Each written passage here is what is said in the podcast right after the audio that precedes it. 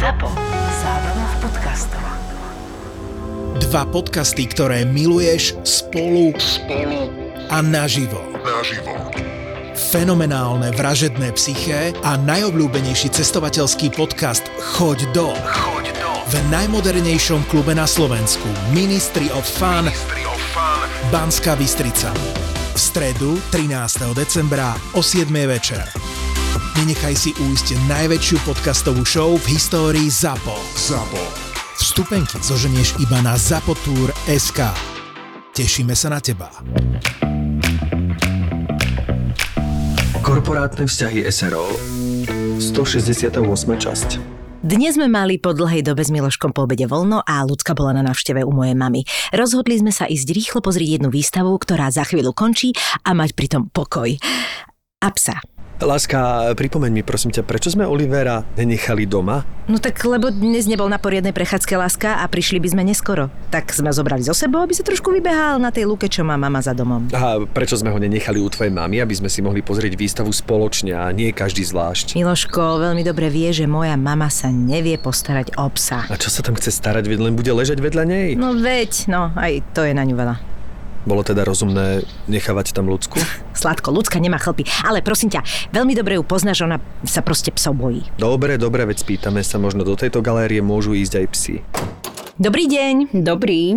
E, prosím vás, chceli by sme sa spýtať, e, psi náhodou nemôžu ísť na výstavu však? Myslím si, že by z toho veľa nemali. Obrazy sú príliš vysoko a nie, samozrejme, že nie. Psom a zmrzline je vstup zakázaný. Ale viete, že v moderných galériách majú vychované psy vstup povolený. Viete čo, ja vám niečo poviem. Ja nemám proti psom nič, ale je to tak, že vy nevlastníte psa, ale pes vlastní vás. Oh, OK, OK. Prepačte, tak e, nič. E, poprosím vás dva dospelé lístky a my sa prestriedame. Nie, počkajte, prepačte, vrátim sa k tomu. Uh, ako ste to mysleli? No tak ako vravím, ľudia si myslia, že sú majiteľmi a rozhodujú, ale pravda je taká, že pes si s vami robí, čo chce a vy sa mu len prispôsobujete. Ježiš Kriste, to je, to je pekná hovadina, to ste kde počuli? Láska, dobre, nechajme to tak. Tu ver mi, že nič neporiešiš. Uh, tak idem prvá a potom sa vymeníme. Dobre, veď to nie je nadlho. Prosím vás, a tá výstava je na druhom poschodí? A koľko platím? Áno, na druhom a neplatíte nič. To fakt? Zaujímavé. tak vďaka. Tak ideme sa zatiaľ prejsť, zavolaj, keď skončíš. Áno, láska? Miláčik, tak ja len, že samozrejme, že tá výstava nie je zadarmo, lístok je 12 eur na osobu a nedá sa platiť kartou, tak si niekde vyber hotovosť, lebo ja už nič nemám. Chápeš to? Normálne nás oklamala. A to máš za to, že si povedal, že hovorí hovadiny. Nevieš, že vrátnici majú vždy pravdu. Všetko, čo zaznie v Marakue, zostane v Marakue. Marakua Passion Podcast je duševným vlastníctvom Myšky a Števa a ako nám povedali, neprajú si, aby sa z tohto podcastu citovalo v iných médiách. Tak to skúsime rešpektovať.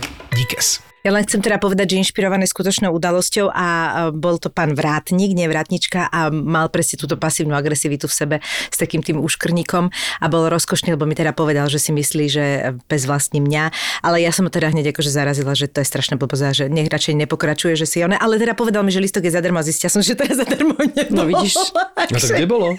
To bolo, veľmi ma to prekvapilo, neviem, že či si toho nebol vedomý, bolo to v dome kultu, v dome umenia. Na Senope bývala večko, tam bola taká tá výstava november uh, mesiac fotografie. Aha, no to No. nie je zadarmo, to som vedel. No, ja, akože ja som bola prekvapená, ale on podľa mňa, e, podľa mňa to bolo trošku nedorozumenie. On si asi zrejme myslím, že chcel ísť, som chcela ísť iba na to prvé poschodie. zadarmo. Alebo že pes to má A tam zadarmo. nepustili psa?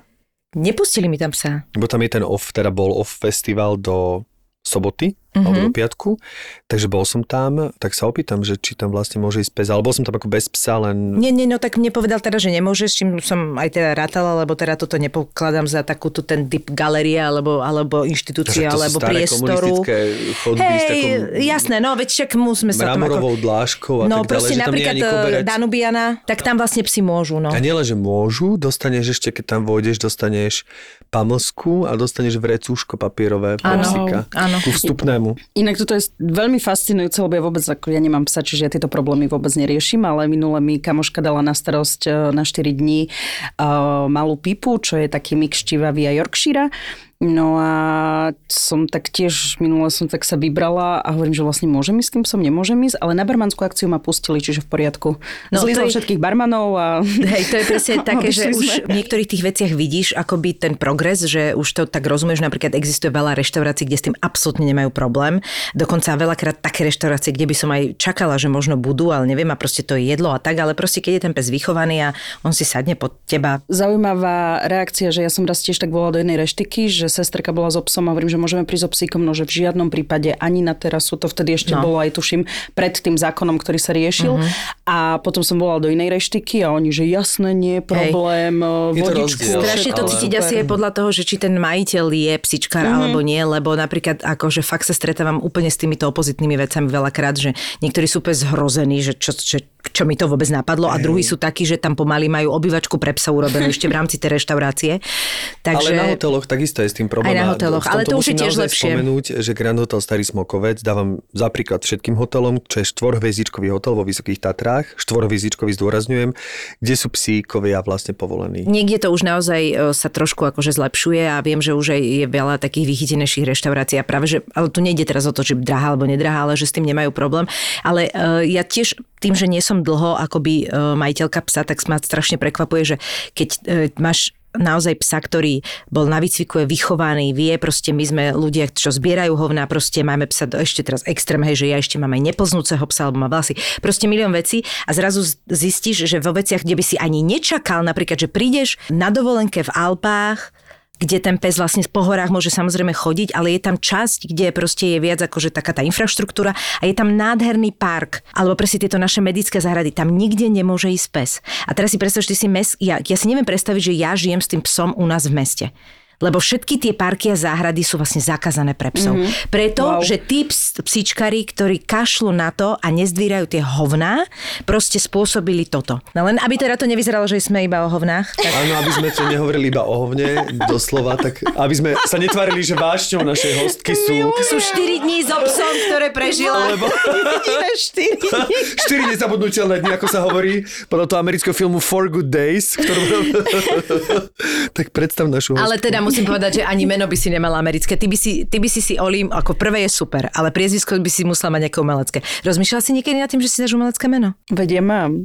To Džupinkové je umelecké. To je pravda. To sa všetci pýtali vždy, keď som začala robiť v rádiu a že som sa začala predstavovať Oli Džupinková a ľudia sa mojich kolegov pýtali, že a to je jej prezivka, alebo to je akože skutočné priezvisko a ja, že wow. V Amerike Takže by si dobre. musela asi upraviť, podľa mňa. Ale dá sa to skrátiť, že Oli Džupi, Oli Džupi, alebo Džupa má... A nepíšu cez I niekedy? Uh, nie, nie, to sa mi nestalo, ale Akože skôr komolia. Hej, Jupi, Jupi, Jupi. Nie akože Jupinková, že akože čo, vieš, že... Oli Jupi je skôr super. bol, vieš, s čím, s čím problém vždy, a to som mala, keď som chodila na nejaké súťaže počas školy a diplomy vypisovali, hej, tak mi vždy komolili, že dali mekčeň na D, čiže to bolo D Zupinková, alebo pro, stále to nejako skomolili, ale väčšinou je to, že D Župinková, tak ma akože predstavuje, hovorím, že to je Dž, Dž. Dž, normálne Dž, Hej, slovenské normálne Dž. takže, takže s tým bol iba problém. No takže my sme radi teda privítali Oli Džupinkovú, ktorú e, momentálne už uh, by som predstavila ako... Ja ju mám teda akože 10 rokov v hlave ako moju kolegyňu z Radia Express, kde je teda e, okrem správarky, potom bola hlasom rannej show Hemendex, robila vždy podcasty. Jeden z nich je veľmi už taký akože obľúbený, to Slováci v zahraničí, ktorému sa venuješ. No, Veľa 9, rokov. vyššie 9 rokov. Vyššie 9 rokov, čiže pra- prakticky odkedy ja som v rádiu, tak ty to robíš, lebo ja si to tak aj pamätám. No a ona sa dala na úplne, že podľa mňa podnikateľskú dráhu, lebo Oli za posledné roky už je v toľkých veciach namočená doslova, že sa vlastne už v tom, takže čo ťa vlastne dám, akože, um, čo, podnikateľka už teraz, alebo? Joj, nie, nie, nie, nie, nie. Vieš čo, akože ja stále hovorím, že som moderátorka, Mhm. uh-huh. stále si to tam tak niekde držím aj v rámci tých podcastov, akože tie rozhovory, ja sa milujem rozprávať s ľuďmi a spoznávať tie príbehy tých ľudí a pýtať sa ich to, čo väčšinou uh, sa ich iní uh, redaktori možno v nejakých rozhovoroch nepýtajú, lebo väčšinou každý ide po senzáciách a každý hľadá nejakú, neviem, teraz čo máte kto aktuálne, tak tu máme 10 minút, predstavte mi náš, váš nový projekt a dovidenia.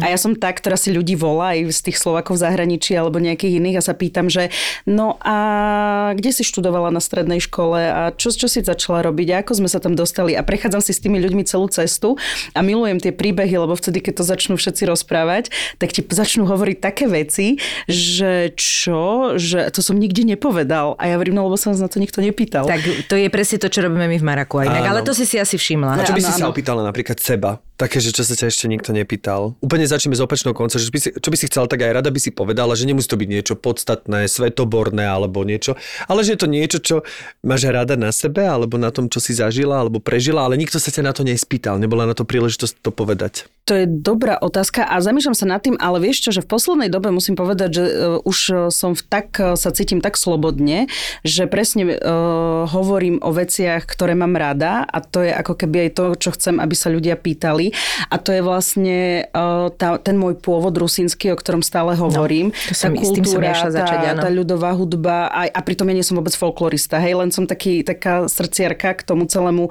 prostrediu, kde som vyrastla a potom ja som ešte medzi kamarátmi známa tým, že ja milujem koktejly a celú tú barmanskú kultúru a celé to okolo, takže toto sú veci, o ktorých ja sa rada bavím, lebo nie som v tom odborníčka, ale milujem to a gastro a jedlo a všetko. No, a sranda, že- zážitky. Sranda, že si to povedala, lebo zrovna Oli je človek, ktorému máš, môžeš povedať milión otázok a tým, že ja proste vnímam všetky jej tieto aktivity a záľuby, tak proste prvú vec, ktorú by som išla povedať je presne to, že uh, Oli, keď uh, ktokoľvek z, z rádia by začal Oli hovoriť, tak, prv, tak povie, že Oli nás vždy zachraňuje na Vianoce. A je to veľmi prozaické, pretože Oli býva asi na tej, alebo teda rodisko má asi v tej poslednej dedinke na východe Slovenska, čo sú Pichne. Prosím pekne. To ešte nie je posledná, posledná je až Nová Sedlica, Áno, pre- ale tak eh, 25 alebo 30 kilometrov predtým sú píchne. Ale sú pichne.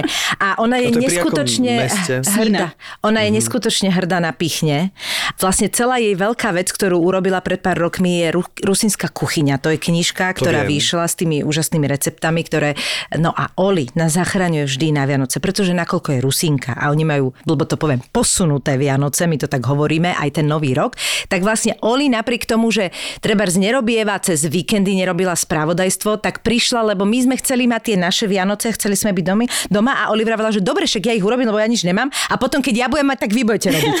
A super to bolo, že sme si to takto vždy pre, pre uh, akoby uh, vymenili a ešte nosila tie dobroty, maškrty, ktoré sa proste do tejto Bratislavy nedostanú, lebo sú až z pichní a sú rusínskeho pôvodu. Takže Oli vždy pichní. Milujem to. Lebo ja si pamätám, že ona mi hovorila raz aj o nejakom futbalovom mužstve, nie? Čo tam tatino bol veľký fanúšik toho a celého. Jo, no to je, to je... No, čiže ona je naozaj, že proste Rusinka a to je s ňou spojené tak ako čokoľvek iné už, no. Takže na rusinské A vy máte korene. Vianoce? 6. januára. Čiže My- ako pravoslavní. Áno, my, my sme pravoslavní Rusini, lebo sú aj Rusini, ktorí sú grécko-katolického vierovýznania, tak tí majú normálne 24. decembra ako celý svet, ale teda pravoslavní veriaci to majú stále podľa toho julianského kalendára 6. januára. A ja to vždy hovorím, že môj otec, aj moja mama, teda starí rodičia sa tak rozhodli, že to budú dodržiavať, pretože keď si veriaci človek a chodíš, uh, každý, akože sláviš tie sviatky um, celý rok podľa toho kalendára, tak je nelogické mať Vianoce 24. decembra, keď to nevychádza. Takže vždy sme to tak mali, že žijeme na dedine, nežili sme v meste, tak e, otec sa sa rozhodol aj ro, ro, moji rodičia, že teda takto to budeme sláviť a mne to tak zostalo, že keď som bola decko, som hovorila, že trpím, lebo moji kamaráti už mali dávno vianočné darčeky od Ježiška, ale náš Ježiško ešte sa nenarodil a nechodil, hej, nerozdával darčeky To muselo byť ináč kruté. tak som trpela, ale už keď som začala robiť v rádiu, tak zrazu to bola totálna devíza, vieš, že, No. že, že frajerka, že môžem robiť, obľúbená, ako Miška povedala, že, že zrazu som si vybudovala imič na tom, že som vlastne 11 rokov moderovala, vždy moderujem na Vianoce akože správy. No tento rok už nie, ale Ale čas- hlavne, vieš, čo nás vždy štvalo, že tie naše 24. sú vždy na vode a vaše sú vždy na snehu. Áno, a to je áno. proste úplne neuveriteľné, že to je ako keby taký naozaj asi nejaký zlom v rámci toho počasia prirodzený, že v tom januári viac sneží.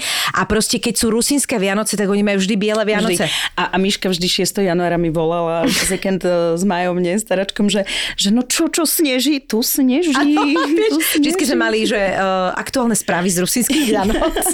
Je to pekné. Ak vieš, kde, kde je tvoj pôvod a že ťa tak rodičia vychovali, tak vlastne je to taká podsta tomu, že o, takto to aj dodržiavaš. Ja netvrdím, že o niekoľko rokov si ja budem robiť Vianoce stále 6. januára a je to prirodzené, že aj e, deti uh, mojich starých rodičov, teda akože maminy súrodenci alebo otcovi súrodenci, tak keď žijú v meste, tak si už tie Vianoce robili normálne 24.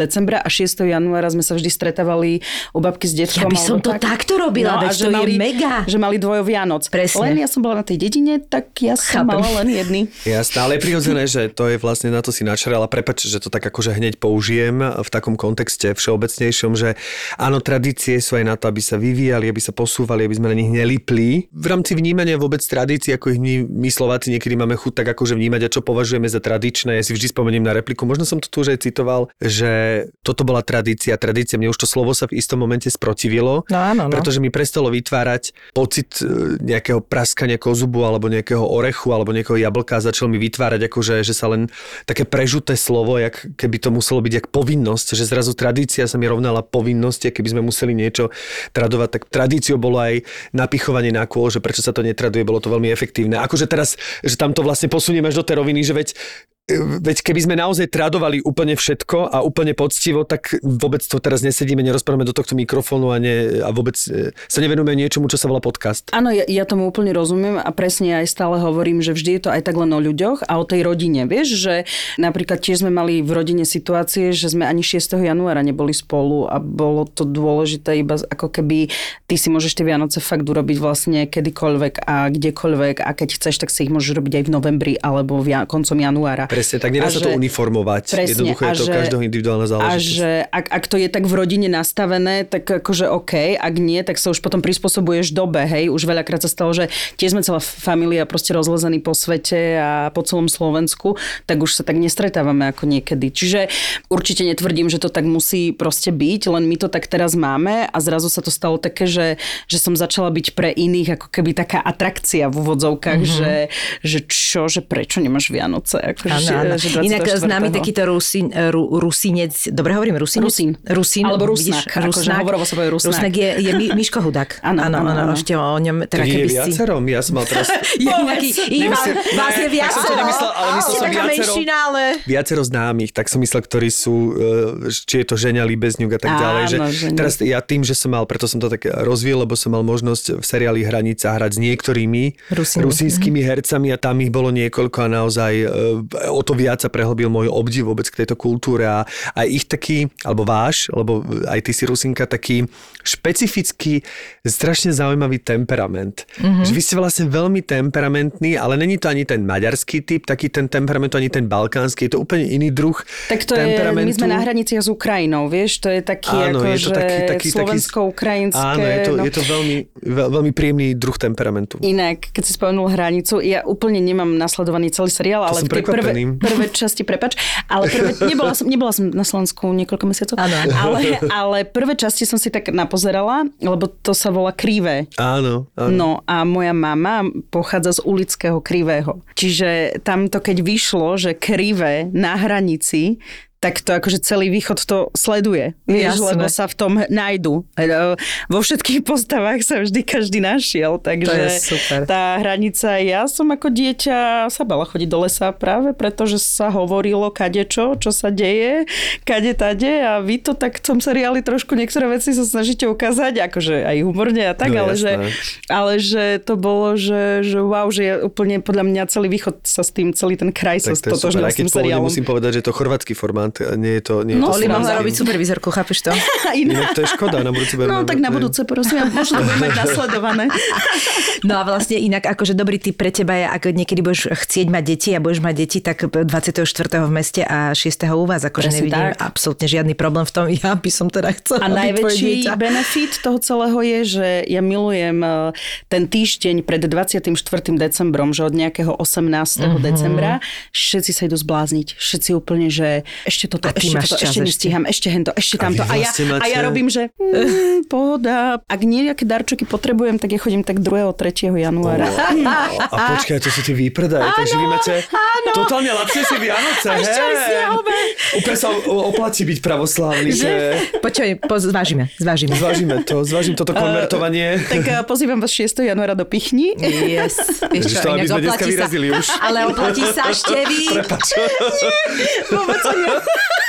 Vôbec sa neospravedlňuj, lebo presne to tak je. To mi hovoril môj, môj e, kolega práve, jeden, ne, nebudem ho teda menovať, e, práve preto, že sa stiažoval, že boli tie sviatky, akože ten, e, tie všech svetých, a že sme si tak so ženou hovorili, že či pôjdeme k našim, teda akože do rusínskeho kraja, Medzilaborce a tak ďalej. A nakoniec sme si povedali, že poďme radšej do Chorvátska. že cesta je tá istá, už keď deti dáme do auta. Počujete, ja, vám- ja vám k týmto cestám poviem tiež príhodu. Uh, volá mi moja mama, alebo teda ja jej a teraz Olka, čo budeš robiť cez víkend?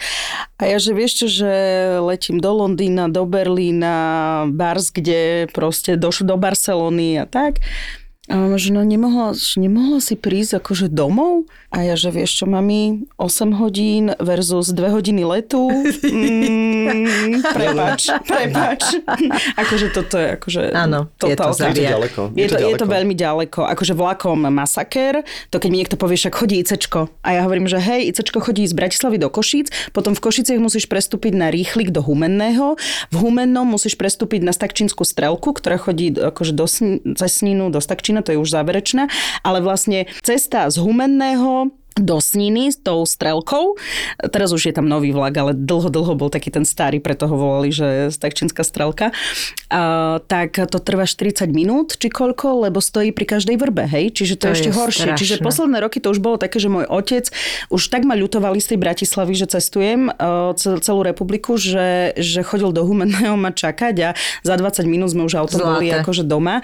Ale, ale masaker, hej, že toto akože ideš domov a To, je, to je masaker. Je to. Viem, že si mala obdobie, kedy si tam proste musela chodiť častejšie a to, je, to, to ťa zničí proste tá cesta, lebo to je úplne, úplne Ďakujem Bohu, tu šialené. máme tie diálnice, že? No a chodím autom, to je akože, je to pohodlnejšie, lebo aj keď si v tých zápchách a to, tak aspoň si môžeš viac nabaliť, akože v pohode, že dáš to do auta, je to také komfortnejšie, že aj keď to trvá tiež dlho, Mhm. tak stále si v tom aute a vieš, akože mne sa veľakrát stalo, že vlak mal nejakú výluku, neviem čo, museli sme prestúpiť do tých autobusov. Teraz som ideš počula, že veľa dedinu. meškania bolo a Veľa všeličo. meškaní, to je, to je akože šialenstvo, akože ten komfort cestovania z Bratislavy do Sniny, či ideš autobusom, či ideš vlakom, či ideš autom, akože aby som ja povedala niekedy, že som mala bezproblémovú cestu, asi nikdy. Asi nikdy, no. no. Ale potom vidíš tie koláče a ti poviem, že išiel by si. išiel by si. No a, A k tak tomu to sa, zase zajedlo, tomu to sa jasné, chcem, no. tomu, tomu sa chcem dostať. Aj peši. Lebo ešte predtým, ako sa vlastne, ja sa ťa chcem spýtať, ako ty si sa vôbec dostala do rady, alebo my sme sa o tom asi kedysi dávno rozprávali, ale ja už normálne, že vôbec neviem, že cez akú školu ty si prešla. Teraz si ma dorazila ešte, že si mala proste... Uh, A divadelný krúžok. tak to chcem tiež vedieť všetko. Tak prosím ťa, iba mi povedz, že vlastne ako prišlo k tomu, že si vydala takúto úžasnú knižku a teda tá kniha stále je k dispozícii na pultoch a je to koľko, dva roky? Tri? 5 rokov. To vieš, čo to sa stratilo, to sa stratilo v tej pandémii, že... Päť že, no, rokov je to, odkedy vyšla? Presne takto, november 2018. A to sú teda recepty, rusínske recepty tvojej maminy. Mojej mamy, babky, jednej, druhej v spolupráci s Krsnou, čiže rodinná porada zasadla, spísali sme si recepty. Ono to vzniklo úplne fantasticky, že ja som ukecala mojich bratislavských a žilinských kamarátov, nech idú na východ, lebo oni tu chodili so mnou na rusínske zábavy, ktoré sa tu diali. A väčšinou to bolo tak, že my dve kamošky rusinky a ďalších 10 ľudí pri našom stole nerusíni, lebo všetci chceli ísť na rusínsku zábavu. No a vždy tak hovorili, že tak sa poďme pozrieť, že kde, odkiaľ to ty teda pochádzaš, exotika, nie totálny východ. Tak ja hovorím, dobre, tak poďte na východ.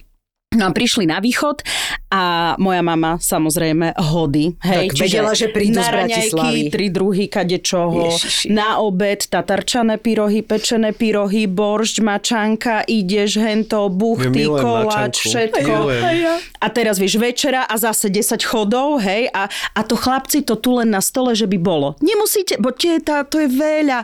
Nemusíte chlapci jesť, len že by bolo. No, samozrejme, vieš, e, nejaké to poldecko, hento, tamto. Takže toto holubky, pre Boha to Ježiš, holubky, vieš, no takže všetko sa tam jedlo. No a teraz tak chalani, teta, dajte nám recept, teta, poďte do Bratislavy učiť pyrohy robiť, nie? A ona, joj, chlapci, nevodumujte, hej, akože ešte na nich porusnacky.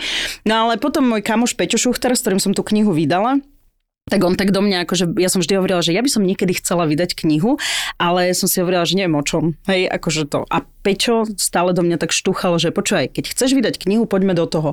A že čo, že recepty, však ja nie som ani kuchárka, ani nič, vieš, akože vôbec. A on, že však iba spíš, že či, ma, či, či je s čím pracovať. No a ty, že nespíš, my sme rusnáci. Hej, presne. Pardon.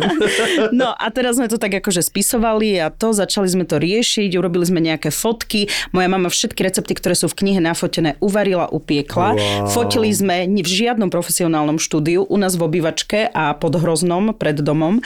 Takže toto sa celé udialo a teraz sme to išli vydať a taká som bola, že no však uvidíme, že čo to s ľuďmi spraví. A zrazu to s ľuďmi spravilo veľa, lebo zrazu všetci sa v tom našli. Či Rusíni, či Slováci, akože všetci, každý nejaké jedlo, lebo to sú rusínske jedlá, ale tie jedlá sú podobné z rôznych krajov, z rôznych regiónov, rodiny majú vždy nejaké To je niečo sa svoje tam jedlo. upravilo a Hej. proste, že toľko to podobné robila babka, len neviem čo. Áno, a zrazu sa tam všetci s tým ako keby stotožnili, takže to začalo mať také, že, že doteraz tá kniha žije a, a predáva sa a funguje a mám na ňu veľmi pozitívne ohlasy. Takže tak vznikla ako keby tá rusínska kniha, že z nejakej srandy kamarátskej. A to je niekedy najlepšie, nie? Presne. A opiaša a jedenia e, pri jednom stole e, sme to tak zrealizovali. A mne sa na tom hrozne páčilo to, že ty vlastne si urobila také dedičstvo, vieš, že, že vlastne niečo, čo sa ti môže stratiť, lebo predsa len tie naše mamy, babky, ja si pamätám to všetko rukou popísané v nejakých zošitoch a to je, to sa proste niekde stráti. A toto je taký darček pre, podľa mňa pre tú mamu a babinu tvoju, že ty máš proste tvoje dieťatko, kde máš spísané veci, ktoré ti už nikto nikdy neukradne a vieš, čo tá tým je, lebo to nie sú len tie, len tie uh, recepty, ale to všetko za tým tie príbehy, vieš. Každá mama, každá babka, alebo teda aj detko, alebo otec majú ten svoj zošit s tými rodinnými receptami a, a my sme urobili taký digitálny už akože zošit a zachovali všetky tie veci prepísané. My sme tam aj dali také dve dvojstrany, ktoré sú oskenované z tej originálnej knižky mojej mamy, kde si to rukou zapisovala, tak vnímam na ľuďoch, že toto je pre nich ako taká najemotívnejšia časť, keď akože pozrú, že čože toto je tak ručne písané, ešte tam tak preškrtnuté, výborné od Že ty mami. budeš mať doma knihu, kde všetky fotografie sú jedla, ktoré navarila tvoja mama. Áno. To je krásne. A tá kniha je ešte k mání. Je, je, je, je, Áno. jasné. A volá sa presne, neviem, či sme to Mamina povedali. rusínska kuchyňa. A čo je také, keby si len, povedzme, jedno z tých jedál mohlo vytipovať, ktoré nemusí byť úplne najtypickejšie, ale ktoré možno tebe najviac chutí z tej rusínskej kuchyne? Tatarčané pyrohy s tvárohom. To sú aké tatarčané? Tatarčané pyrohy sa robia s tatarčanou múkou, tatarkou, čo je pohanková múka na hrubo zomleta.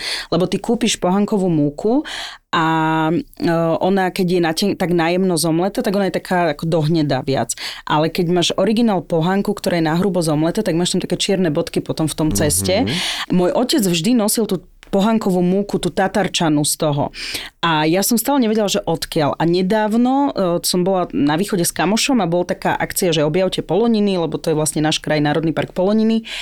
A boli také rôzne workshopy a tak. A jeden pán z Kolonice, tak on pestuje tú pohánku, on má normálne vlastnú linku, on ju tam melie a on vlastne v rámci toho nám odprezentoval, že ako pestuje pohánku, že teda takto to je mladá pohánka, dokonca vraj listy mladej pohánky sa môžu jesť, že to je ako rukola, že si to môže dať do šalátu, ja že to som v živote nepočula. Jeho pani manželka nám urobila všetky recepty z pohankovej múky, palacinky, chlieb, babovku, neviem čo. No a nám ukázala, ako sa tam tá múka melie. A to, čiže to je tá pohanková múka, ktorá je taká najtradičnejšia, lebo po Slovensku máš pyrohy z každej strany, každý ti urobí nejaké pyrohy, ale tie tatarčané sú typické pre ten náš kraj. Je, to som asi aj nejedol nikdy, aj milujem pyrohy. Uvarím ti. Prosím ťa. Uvarím. Ja už teraz cítim, že my sa musíme kamarátiť a tieto, Tieto pyrohy, naozaj chcem, lebo musím povedať, nepochybovala. tieto pyrohy musím e, spoznať, pretože ja milujem pohánku. Mhm. Mm-hmm. Svojho času som si ho nestrašne veľa naštudoval, keď som mal také akože polobezlepkové obdobie. Áno, aj ja vtedy inak. Vtedy ja, som si to naštudoval, je veľmi zdravá práve aj na cievy, Áno. aj proti krčovým žilám a na takéto veci je pohanka. Takže veľmi si kupujem pohankový chlieb a pohankové pyrohy, lebo vždy jem iba z bielej múky pyrohy, alebo teda mama robí niekedy zo špaldovej, alebo teda niekedy, keď robíme brinzové halušky, tak ho robíme z karfiolu. Že vlastne, mm-hmm. jak halušky, len Mhm, Hej. miesto halušiek dáme karfiol, keď sa, akože keď mám také Akože obdobie, pekné, že... mám akože pekné, hej, jasne, že to ale- není hej, ono, no. ale ako keď chceme... Oli. Pek, akože pekné. Jasne, že to není ono, ale Nice, nám- nice try, ako sa u nás po povie. 40 ma nafúkne rovnako z karfiolu ako z tej bielej múky, takže je to, je to jedno asi.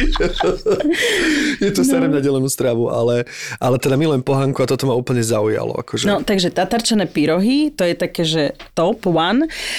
Holúbky, rýža s mletým mesom, plnené ok. v kapustnom liste. Mnohí na celom Slovensku ľudia to poznajú, že holúbky v paradajkovej omačke. Mm-hmm. Čiže ti to pripomína ako keby aj papr- plnenú papriku, len proste máš e, kapustný list. Ale my sme okolie, celý ten náš región, e, kde sa podáva v drvivej väčšine, e, sa robia tie holúbky iba na vode a podávaš to s kyslou smotanou. Ja to milujem. Ja nemám rada holúbky s paradajkovou omačkou. Mm-hmm. Teraz som robila v Bratislave takú rusinskú večeru a kuchári na mňa, že urobíme to v pretlaku, nie? že paradajková omačka v pretlaku, ja, že nie, neopovažte sa. Budeme ich podávať s kyslou smotanou. Mňa to nezaujíma. Čiže, e, čiže holúbky a potom je tam mačanka. Mačanku A mačanka, to je ti taký recept, že vlastne mačanka sa robí v každej rodine inak, v každej dedine inak. Ja si myslím, že toto je tiež dobrý akože biznis plán. Mačanka by mala mať vlastnú knihu. Čiže... Malo by byť nejaké, alebo mačanka by mala byť aj že nejaká... zozbierať všetky recepty o mačanke. Fakt, no ja si pamätám, že ja som bol uh, na takej, keď sme hrali partičku, boli sme na takej, že mačanka, na takej udalosti, ktorá sa volala V Belej mačanka. Áno. Áno. To je to, čo a si tam to bol? sa niekedy To sa robilo volá a neviem, či... mačanka. To, čo neviem, si tam to bol za, zasratý celý od Áno, blata. lebo som sa aj celý nam, napomačal, namačal. aj tam bola, lebo tam je mačanka, lebo tam chodia v tom blate, v Áno, tom na bahne na tých, tých terénnych eh, pseudovozidlách, či čo to je? Áno. Ja tým, že mám otca teraz e, od, tá od Prešova, tak jedna z vecí, ktoré sa mama musela naučiť kvôli môjmu otcovi, bola mačanka. Mačanka Takže my sme mačanku mali a ja to fakt ľúbim. A e, počuj, jak som to teraz popularizovala. Na, na jar sme, Jirka Madl robil film a ja, som, ja tam mám takú malú roličku iba. A mali sme takú situáciu, kde sme akože 68, my sme na takej chalupe pri ohníku, bla bla bla. A teraz on e, nakoniec rozhodol, že mám byť Slovenka a on, on ma pozná, vie prečo a bla, bla, bla, bla. A teraz tam je situácia, kedy mi v podstate iba tak ako veľmi akože feelingovo prechádza tá kamerami, akože ja iba rozprávam niečo uh, Tani Pauhofovej, bla, bla, bla. A teraz, uh, a ja som, neviem, z akého dôvodu sme proste zrazu prišli na recepty a ja som slonč a začal svariť. No a mám akože ma, manžela Čecha a prišiel drahý a prišiel a mama, že mačanku robila. A toto som zarvala. Oni, aj Tania na mňa takto, ten oni, a ten oni, a co to je, Mišo? A takto sme išla a potom ma to strašne začalo baviť a začala som hovoriť tie recepty. A ja neviem, či to tam bude počuť. Ja len viem, že Jirka hovorí, no tak už víme celou slovenskou kuchyň. Výborne, Miška. My ti Úžasné. udelíme žát, Žát. mačanky. Takže Mačanka ja len, že popularizujem mačanku aj v Čechách, keby ste Mačanka je chceli úžasná, vedieť. ešte veľmi podobná, podobná hovorím, aby ste sa neurazili všetci, ktorí to počúvate, je kulajda. Uh-huh, uh-huh, a to tiež milujem. Mačanka Kulajda je fantastická polievka. moje dve najobľúbenejšie polievky, musím to takto povedať. Tam je inak treba ešte rozlišovať niektoré veci. A ako ja si... Lebo teda napríklad niekto vol- volá mačanku aj e, ako keby omáčku hubovú. Áno. Ale napríklad tú mačanku, ktorú my robíme, tak tam sú z troch ingrediencií, že huby, e, slanina a voda z kyslej kapusty rôsol. A niekto zase do mačanky vie dať aj kapustu. A vždy je to iné, čiže preto je tam veľmi veľa rôznych receptov. Čiže my máme, robíme hubovú omačku, ako keby, keď máš nakyslo. O, tu mi to Tak, že- ja, ja takú poznám, hej. Presne. Ja to ľúbim, takú Ale- číru. Hej, Nie, no, práve, že- mliečnú, ako Mliečnú, keby. mliečnú práve, že. smotanie, alebo My čo, máme huby. takú, je, že mliečnú, Á, my to máme To skôr ako omačku. Hubová omačka, no ale mačanka je z tej kyslej kapus, z tej vody z Ale kyslej polievku kapusty. robíte mliečnú? Lebo nie každá mačanka musí byť mliečná. Nie, nie, nie, táto je z, kysle, z vody z kyslej kapusty, z toho rôsolu. No ja hovorím o tom, nie o Hej, tej hej, hubovej omačke, ja Hej, som no, myslel no, ako no, no. mačanka polievka. Aha, aha. Ja to napríklad zase nepoznám veľmi ako polievku, ja to poznám skôr ako vlastne hlavné jedlo. ako polievku. A držila mi tam lyžica v tom vždy. Áno, a musíš, lebo ty vlastne mačanka sa volá preto, že ty si môžeš zobrať chlieb a si to tak Namačať, mačať, akože presne do tak, do toho taniera. namačaš chlieb, no Ja koniec sveta. Ja vám len priateľa chcem povedať. Daj mi len termín, kedy to budeš robiť. Opätovne rozprávame väčšinu tohto podcastu o žradle. No ale chápeš, Ja nedá sa inak. Ale o Rusínskom sme sa ešte nerozprávali. No, to je pravda. A ja to úplne chápem. A ja to úplne chápem, ale ja sa chcem dostať k ďalšej knižke, preto už ju tu teraz držím. Pretože Oli pokračuje. Oli šlape ďalej a jedna kniha Oli nestačila. jednoducho džupinkuje. Ale džu- Oli To je taký nový pojem. Ale teda nie je to mačanka, kniha o mačanke, ktorá má mať vlastnú knihu. To sa mi strašne páči.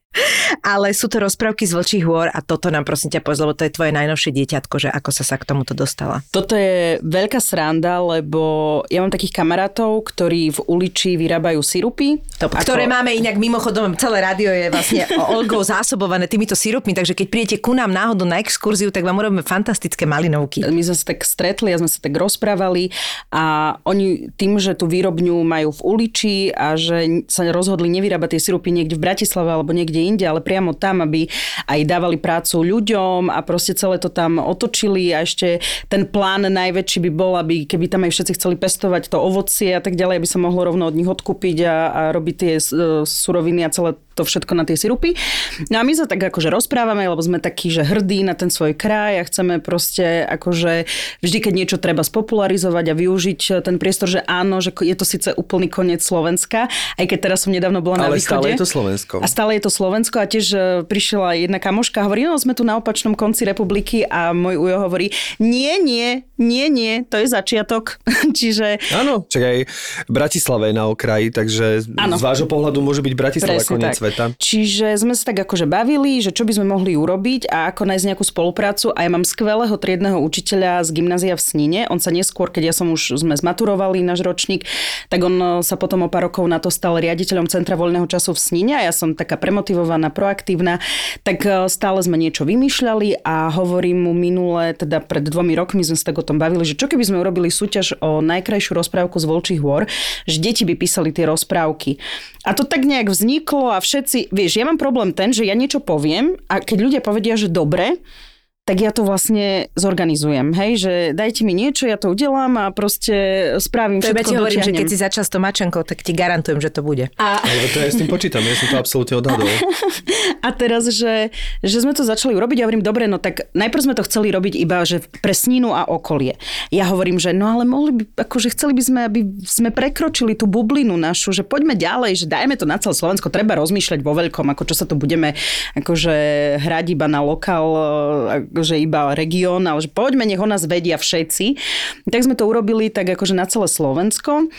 Ja som tam zavolala takú hviezdnu porotu, že to budú ako, ako, motiváciu aj pre tie deti, učiteľov, hej, čiže Miro Jaroš, Celeste Buckingham, Ondrej Kandrač, úplne, že ja som prepojila rôznych, totálne rôzne skupiny ľudí, aby sa to dostalo akože do čo najväčších kanálov a prekročili sme všetky bubliny. A počujete, prišlo, že cez 250 rozprávok. No, tak ja som to čítala všetko, hej, mala som takých ešte pomocníkov, ktorí mi s tým pomáhali. Wow. Všetko sme prečítali, predostrela som porote nejaký počet rozprávok, aby teda vybrali výťazov. Výťazov sme vybrali, decka napísali krásne rozprávky, vš- pokryli všetky témy, príroda, vzťahy, klimatická kríza, nemáme sa odsudzovať, ako vyzeráme, máme byť k sebe dobrí, máme spolupracovať. Počujete, akože treba dať deťom priestor, deti vedia, hej, len my tak občas akože ne- nehovor, lebo do, dospelí sa rozprávajú, ale deti by mali hovoriť a tá naša kniha je presne ukážkou toho, že deti prehovorili.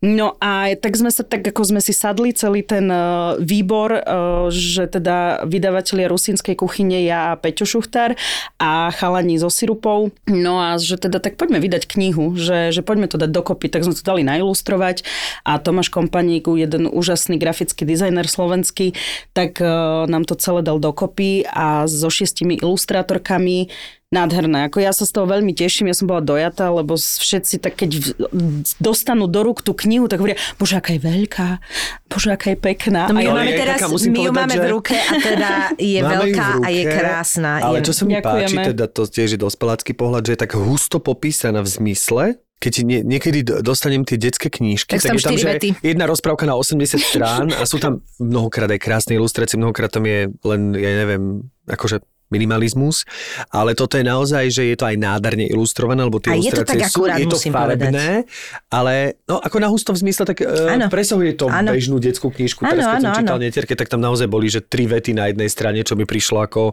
neeko, sme- neekologické. Veľa, veľa ľudí sa ma aj, aj, aj pýta, že, že, že teda, že či sme akože jazykovo zasahovali do toho. Musím povedať, že všetky učiteľky, ktoré prihlasovali svojich žiakov alebo študentov, tak už bol im pomohli, alebo teda nepodceňujem tie decka, ale boli tie rozprávky vo veľmi dobrom jazykovom... Na úrovni, hej, Na ako- úrovni, Mhm. akože všetko bolo super. Tak sú to decka od 5. ročníka na základnej škole po tretiakov na strednej, hej, čiže boli dve kategórie. Mm, Čiže sú to aj stredoškoláci, aj Dobre, ale tie škola. rozprávky majú hlavu a petu, vieš, ako to Áno. myslím? To sú Áno, proste Na normálne... konci vždy príde rozuzlenie, alebo teda ponaučenie a vždy sa to, má to dobrý koniec. Čiže je tu 24 vybraných rozprávok, mm-hmm. ktoré sú proste tie naj, tie topky, čo tam prišli z tých 250 Áno, či áno. koľkých. A to je proste, že deti napísali. Áno. Wow. A veľakrát sú tak tie rozprávky také, že ja keď som čítala, tak ja som mala zimom riavky.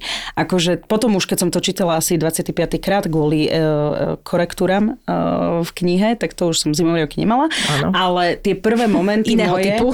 hej, tie moje prvé momenty z tých rozprávok, aj tie, ktoré sa nedostali uh, do tej knihy, tak teraz trošku navážno, že tí decka písali často aj o tom, čo sa im podľa mňa deje alebo čo vnímajú. Že tie niektoré rozprávky sa nedostali do toho výberu, ale pokrývali tam, že buď sa cítili osamelo, alebo, alebo po, po, ako keby popisovali nejakú životnú udalosť v rodine a dali to do tej rozprávky. Čiže taká katarzna nejaká výpoveď Áno, a áno. urobilo im to dobre, evidentne. Čiže ja som, my sme každému poďakovali, my sme fakt akože, mali sme dokonca jednu triedu z Bratislavy od jednej učiteľky, ktorá štvrtakou kecala, aby sa zapojili. Ja som tým deckám, som prišla do tej triedy a som povedala, že že ďakujeme veľmi pekne, že ste sa zapojili, ale že musím vám povedať, že naše pravidla boli, že kategoricky sme išli od 5. ročníka a vyššie. A že nesplňa to pravidla, ale že tie rozprávky boli krásne a že sa im chcem poďakovať a motivovať ich do ďalšej akože ich tvorivej činnosti a som im doniesla vlastne takú plnú krabicu sirupov, že teda nech si urobia limču, to bol koniec školského roka. Super. Že, že teda ako keby na jednej strane som im chcela ukázať, že buďme fair, že síce je super, že ste boli aktívni a, a všetko, ja o vás viem, ale že poďme dodržiavať aj pravidla, lebo by to bolo nefér pre tých ostatných, ktorí sa tam akože zapojili. Čiže celá tá komunikácia s tým všetkým a okolo toho projektu s prepojením Centra voľného času v Snine je úplne za mňa, že opäť ako keby vystupujeme z tej bubliny toho, že na Slovensku máme viacero národných parkov, toto je Národný park Poloniny. Vlčie hory je prvý historický názov toho parku, potom sa to premenoval na ten Národný park Poloniny, ale je to tu, ja som tam vyrastla v, tých, eh, v tom priestore celom, v tých obciach, prázdninovala každé leto, každú zimu, tak toto je taká moja podsta k tomu, že síce už tam teraz nežijem, ale vieme sa prepojiť všetci, spojiť sa a tá kniha je vlastne výsledkom. A volá sa Rozprávky z vlčích hôr a je nádherná a veľmi sa mi... Mám, aj, mám zimomriavky a nie je to z toho, že mi je zima, ale z toho, že...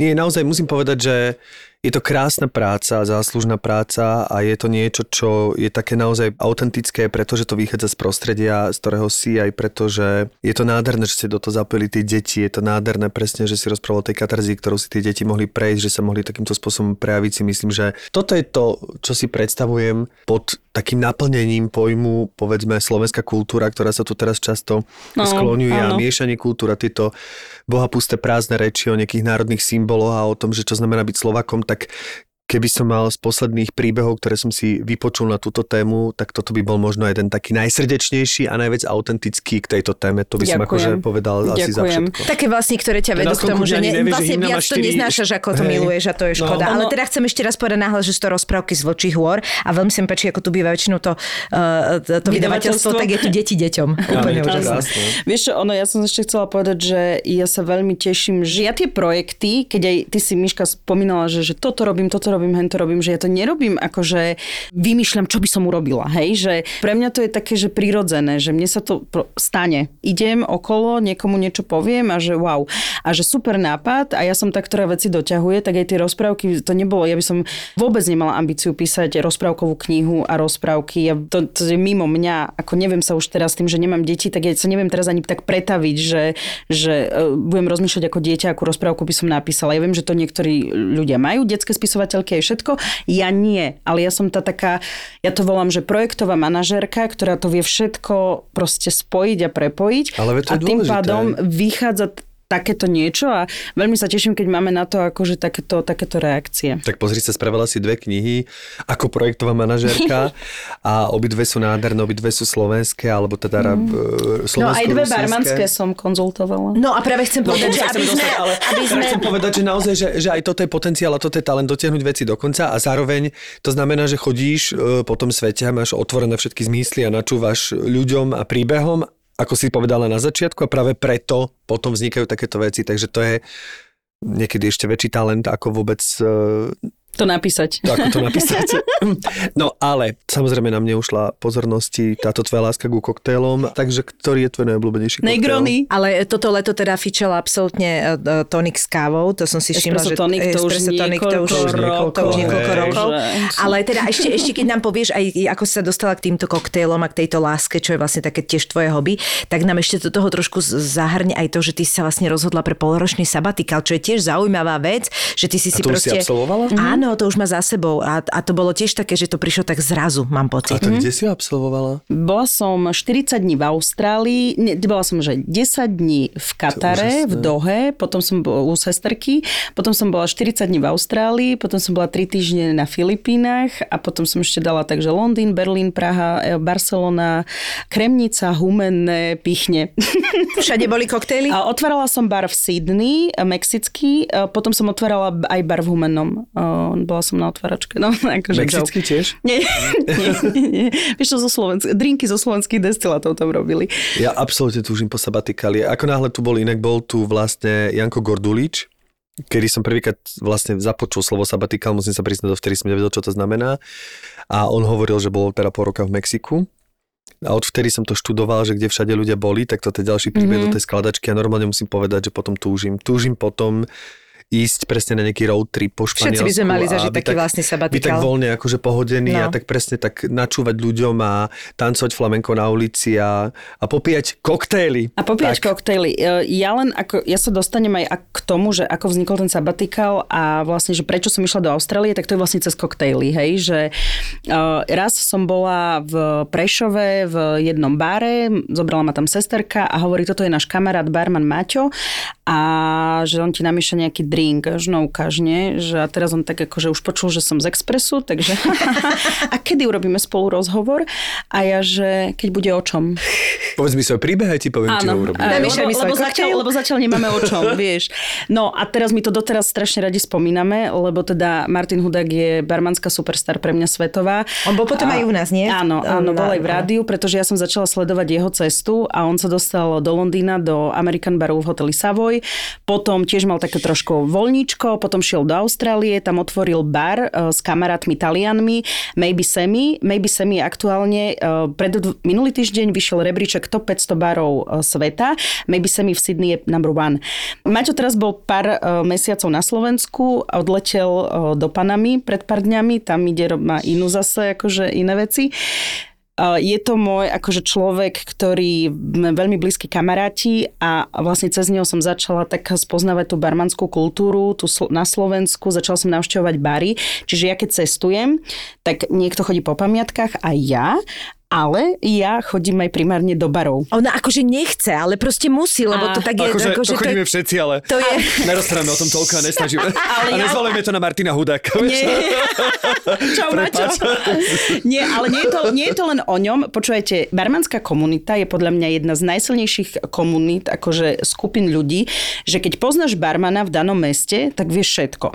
Že ty, ja prídem, ja som prišla minule tak eh, pred rokom do Ríma a nechceli ma pustiť do jedného baru, lebo bol na tajné heslo. A ja, že, a ja, že fúha, že tak som to tam akože študovala na Gmaili, proste cez- nešlo mi potvrdzujúci e-mail a tak a typek už si hovoril, bože chudera, no tak sa začal so mnou rozprávať na dverách a že odkiaľ som a čo je, že som zo Slovenska. A on, že zo Slovenska? Že to začal mi smenovať Erik Lorenz, Martin Hudák a všetkých proste slovenských barmanov. A ja, že som sa chytila slamky a hovorím, Martin Hudák ma tu poslal. A on, že Martino. A i- akože už ma brali dovnútra. Už heslo nebolo treba. Takže ja To som... bolo to bolo to heslo, hej? To bolo to heslo. Martino. Takže, takže to je proste to, prečo mňa to tak akože baví, lebo oni potom ťa pošlú do ďalších barov, ktoré máš vyskúšať v tom meste a, a spoznať akože aké drinky robia, aká je kultúra, nejaký, vieš, že napríklad v Sydney bol bar na Margaritu, neviem, či to máte radi, teda z tequily. Mám. A oni, to bolo počuť normálne taká kutica v garáži, v uličke a taký malý bar a robili tam 5 druhov margarit a to bolo všetko. Ten bar je v top 50 best bars proste na svete.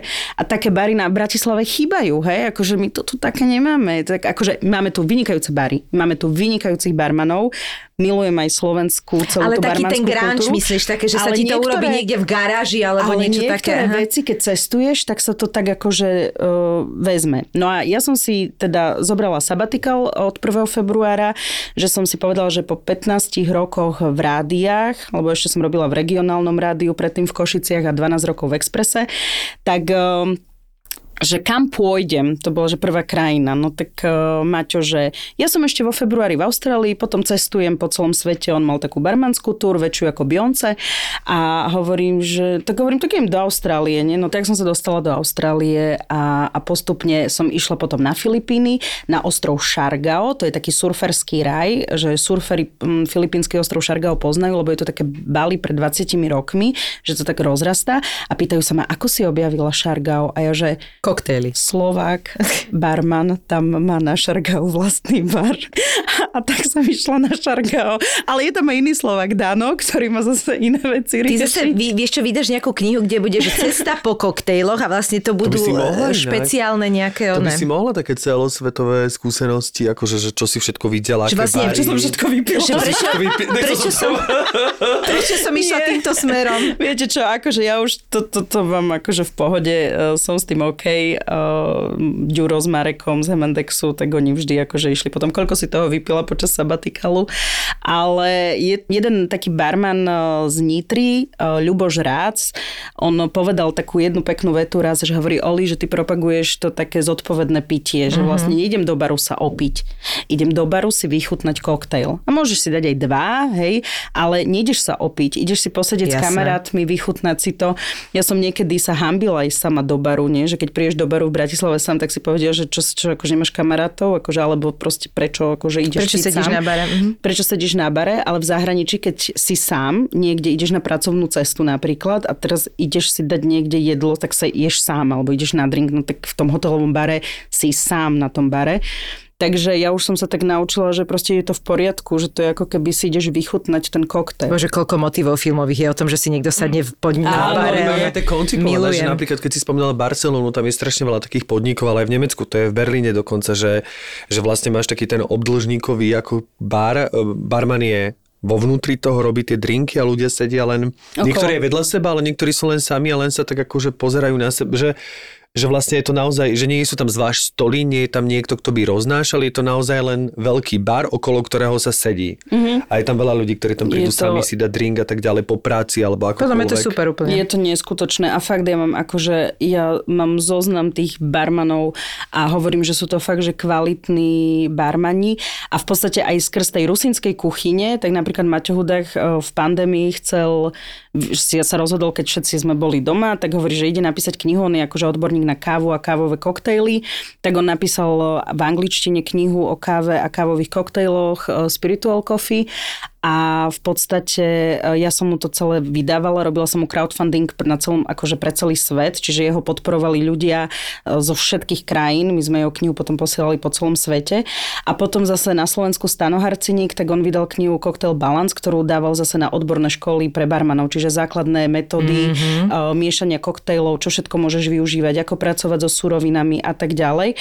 Takže tým, že ja už som mala skúsenosť s tou rusínskou kuchyňou, tak oni, tým, že ja som chodevala k ním často na bar a sme sa veľa o tom rozprávali a tak, tak oni ma potom aj spätne oslovili, že nech im s tým pomôžem. Takže uh, preto aj potom som sa tak už dostaneš do toho akože Sveta. barmanského sveta. Mm-hmm. A keď to máš rada, že si to akože chcete vychutnať, tak to stojí za to, lebo tie príbehy, ktoré stoja za tými koktejlami a, a celým tým tou výrobou, mňa, to, mňa sa to páči, mňa to fascinuje a slovenskí barmani vyhrávajú, počujete všetky možné súťaže. Včera v, na Tajvane, myslím, kávové majstrovstva sveta, Slovak. Iba, dvaja Slova, iba dvom Slovakom sa to podarilo zatiaľ. Martinovi Hudákovi a teraz Rasty Kasar je aktuálne Wow. nový majster. Takže Slováci Gratulujeme. sú totálni akože odborníci. Frajeri, frajeri no. no tak to, ak ne Tak Slováci. vieme piť a vieme si to aj Presne tak.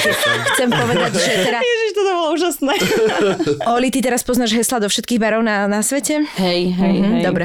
Tak vieme komu dan zavolať, teda keď budeš potrebovať heslo a budeš niekde na Manhattane, Zlatko. A inak viete, čo bolo najkrajšie? Že keď som bola v Barcelone v jednom bare, som tam prišla a zrazu tak sedíš a obzeráš a zrazu tam Maťová kniha bola niekde v poličke v tom bare. Tak som išla to odfotiť, nie? že sa tak akože poteším a teraz oni tak prišli a že, že o, že čo, že páči sa vám táto kniha, že pozrite si ju kľudne, nie? A ja, že, že ja poznám tú knihu. Oni, že hej, že odkiaľ? A že ja som ju vydávala. A oni, že o, vieš, Drink super. on tak me. jedno espresso martini. Takže to je, super. také, to je také milé, že hovorím, tá barmanská komunita je taká akože veľmi, veľmi silná a oni sa radi stretávajú, akože keď v pandémii sa nič nedialo, tak to bolo také, že ja som, ja som bola tá, ktorá počúvala barmanské podcasty, hej, že ma to vždy zaujímalo tie príbehy a tak ďalej za tými drinkami, ktoré Ale tam toto sú. veľmi pekne hovorí, že za každým tým koktejlom je nejaký príbeh. Akože to je, znie to super, znie to ako taký námen na ďalšiu knihu ešte. Vieš, ako vznikol espresso tonic? No. že v jednej pražiarni kávy mali žúrku, Um, neviem teraz presne, či to bolo v Dánsku alebo vo Švedsku a že teda ráno sa potrebovali nabudiť, tak uh, do kávy vliali tonik. Asi proste Akože zo srandy, že? Hej. Že čo nám ostalo, tak to si tam dáme. No, A nakoniec zistili, že im to chutí. Ale tí espresso tonik ľudia milujú alebo nenávidia. Áno, áno, to je také tým? dve, dve taký typy. Ja mám pocit, že ja, by, že ja som to skúsala, mne to chutí, ja som s tým v pohode. Števo, ty? Vieš čo? Musím povedať, že paradoxne v tomto nie som asi ani jeden vy, vyhranený typ, že, ale nie je to môj, ja mám rád čisté drinky, že ja napríklad nemám rád, tie, ja mám rád koktely, naozaj v tomto som veľmi konzervatívny, že fakt pijem 2600 rokov, že na sklonku dňa si vždy dám Cuba Libre, pokiaľ, chcem, pokiaľ mám chuť na tmavý drink a pokiaľ na svetlý je to gin tonic. Mm-hmm. Ale časom už aj teraz si fičím na ginoch ako takých, že už nepotrebujem k tomu, stačí mi len pohár vody a že vlastne viem si už vychutnať ten gin, pokiaľ je dobrý nejaký remeselný gin naozaj z brúsiniek, že pokiaľ je to fakt výborne vyro- vyrobené, Hej, tak jeden som vám nepotrebujem k tomu doniesla. ani Nepotrebujem ani, áno, Miša no. ho skonfiškovalo, takže nic z neho nebudem mať, ale Donesiem ti Pekná fľaša. Pekná No, fľaša. ale- A, to je, a to ešte nám teda povedz, že Lucky Gin, že to je čo? To je spolupráca s, s takou destilerkou Palenica vo vtáčom Mudoli a oni majú aj značku, že slovenský gin a lúčky gin, že gin z byliniek zo slovenských lúčok. A my sme s kamoškou urobili ten, takú, takú spoluprácu s nimi že v rámci podpory jedného projektu a sme vymysleli, že budeme mať Lucky O Gin, akože lúčky, Lucky, hej? Mm-hmm. Našli ste to tam, hej? áno, absolútne. Ježiš Mária. Rafinované. A O ako Oli? nie, ale mohlo by byť. nie, nie, nie, to je ako organik, alebo... Chápem, to, chápem. Je to spolupráca viacerých značiek a preto je to A takto urobené. Uh, na tej stránke tej destilerky vo fľašieska. To je taká, akože ja nepredávam alkohol, hej, to je len akože kolab, že sme sa stali na podporu takého projektu, že som spojila kadernícky biznis kamoškin uh, s mojou rusinskou kuchyňou a medzi tým sme vytvorili niekde taký projekt Battle Up, kde ona používa kozmetiku v skle, my zrezávame fľaše od šampónov na poháre a tie poháre sme v prvej fáze teraz darovali a teda darujeme na novo zrekonštruované oddelenie detskej onkológie, že im vybavíme vlastne celú uh, akože kuchynku, lekárov, To je nádherné. a tak ďalej.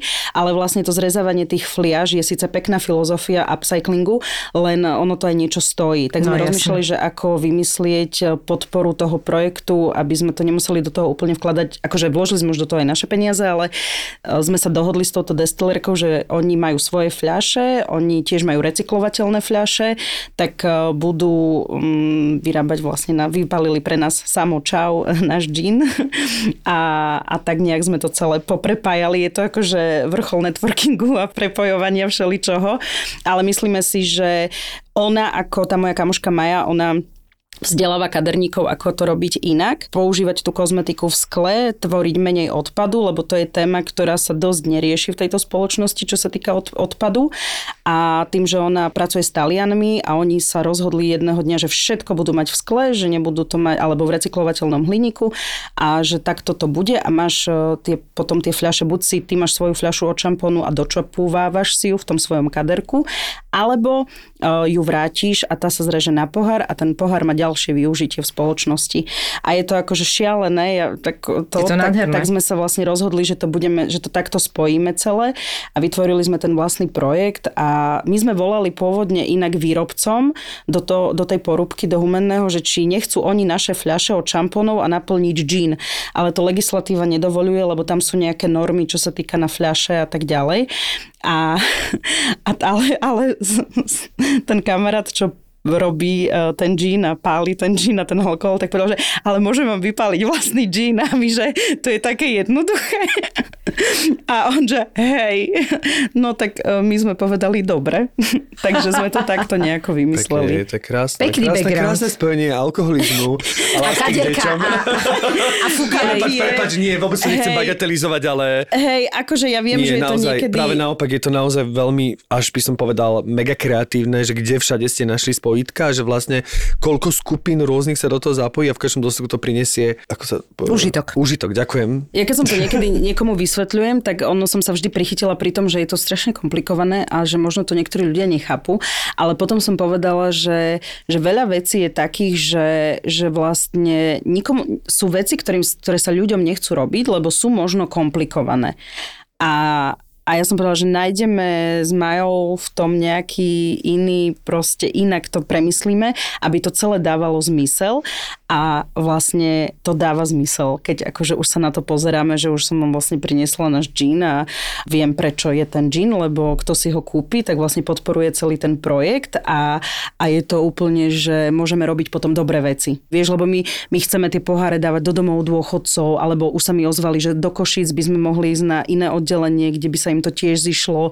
Takže to je také, že zrazu máš fakt, že dobrý feeling z toho celého, že vieš, vieš s tým akože pracovať. My sme hovorili dnes o knihách, ale my máme na záver takú rubriku, že vlastne odporúčame, my možno sa dnes, dneska ne, nemusíme povedať nič, ak to... Ja mám jednu vec, no. Dobre, tak predsa len, ale No však, kedy by nebolo... odporúčanie nejakého diela filmového, alebo televízneho, alebo knižného charakteru, ktoré by si chcela dať. Môže to byť z hociakej doby a tak ďalej, niečo, čo ťa tak akože prešlo tebou a zaujalo ťa to, či v poslednej dobe, alebo... Porozmýšľaj, ja poviem zatiaľ, ja som videla na Netflixe Robbieho Williamsa a odporúčam. To som videla. Naozaj? To je Áno, super. áno. Je Ja to, dokonca sa pozerám. mi to páčilo viac ako Beckham. Je to možné? Je, je, Lebo mm, Beckham je skvelý. je skvelý. Ja Páčilo sa mi to veľmi, pretože a hrozne sa ma to dotklo. Neviem to vysvetliť. Nejak tak zvláštne katarzne, že som to nejak úplne celé poňala, úplne to chápem a ja som bola na jeho koncerte asi 7 rokov späť a to už teda akože bolo takéto ja. jeho veľmi dobré obdobie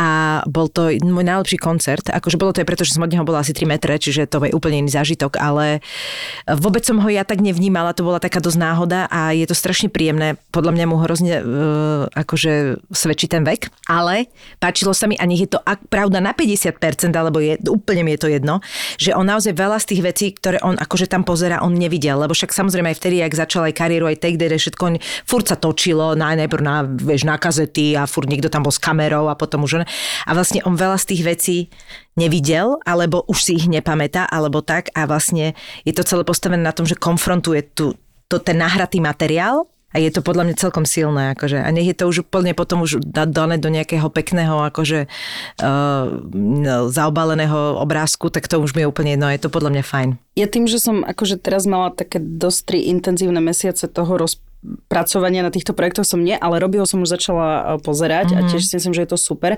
Ale viete, čo ja budem, akože keď už sme začali v tej rusínskej téme, tak ja som e, teraz pomáhala jednej rusínskej spevačke vydávať CDčko, mm-hmm. Ivke Brilovej, ktorá tiež zachováva to svoje dedictvo z jej kraja, z jej prostredia a s, tým rusínskym folklórom. A na Slovensku je veľmi veľa týchto mm, ľudí, ktorí sa o to starajú nie len akože ako o folklór ako tak, taký, ale aj práve o ten rusínsky folklór. Takže za mňa všetky diela, či už uh, hudobného charakteru, alebo, alebo viem, že Števo Štec v Košiciach mal teraz taký autorský program s Hornádom. Čiže uh, CDčka, hudba, tvorivá tvorba, Števo Štec, Ivana Brilova, Dominika Novotná, to sú pre mňa tri rusínske hviezdy, ktoré svojou rusínskou tvorbou prekračujú bubliny a dostávajú sa aj do toho mainstreamu za čo im ja vždy ďakujem a budem vždy ich veľká podporovateľka, čo sa týka týchto, týchto diel. Takže nie je to len o tom, že ja uh, robím nejakú, nejaké promo rusinskej kultúre, ale sú tu ľudia, ktorí naozaj majú ešte viac vedomostí možno ako ja a, a ešte k tomu aj krásne spievajú a, a vedia sa postaviť Super. za to svoje, prečo to robia a veľmi im fandím. Oli, ďakujeme ti veľmi pekne. Ja vám ďakujem. ďakujem. Podcasty z produkcie ZAPO nájdeš už aj na YouTube. Už aj na YouTube. Tak naklikaj kanál ZAPO Zábava v podcastoch a daj nám odber. Daj nám odber. Vieš, čo je oproti františkanskému kostolu v Prešove? Obchod mojej sestry plný malých, drobných vecičiek, z ktorých tvoje šikovné ruky dokážu vytvoriť krásne veci, ktoré potom zútulnia tvoj svet. Zavítaj pred Vianocami do kráľovstva fantázie – ak rada tvoríš a vyrábaš, alebo hľadáš kreatívne a umelecké potreby, alebo aranžerský materiál, tak som ti u Segri vybavil 10% zľavu v jej e-shope Moja Reproma. Objav so zľavovým kódom ZAPO10 tvorivý svet v e-shope Moja Reproma. Link v popise epizódy a nemáš za čo. ZAPO. Zábrná v podcastovách.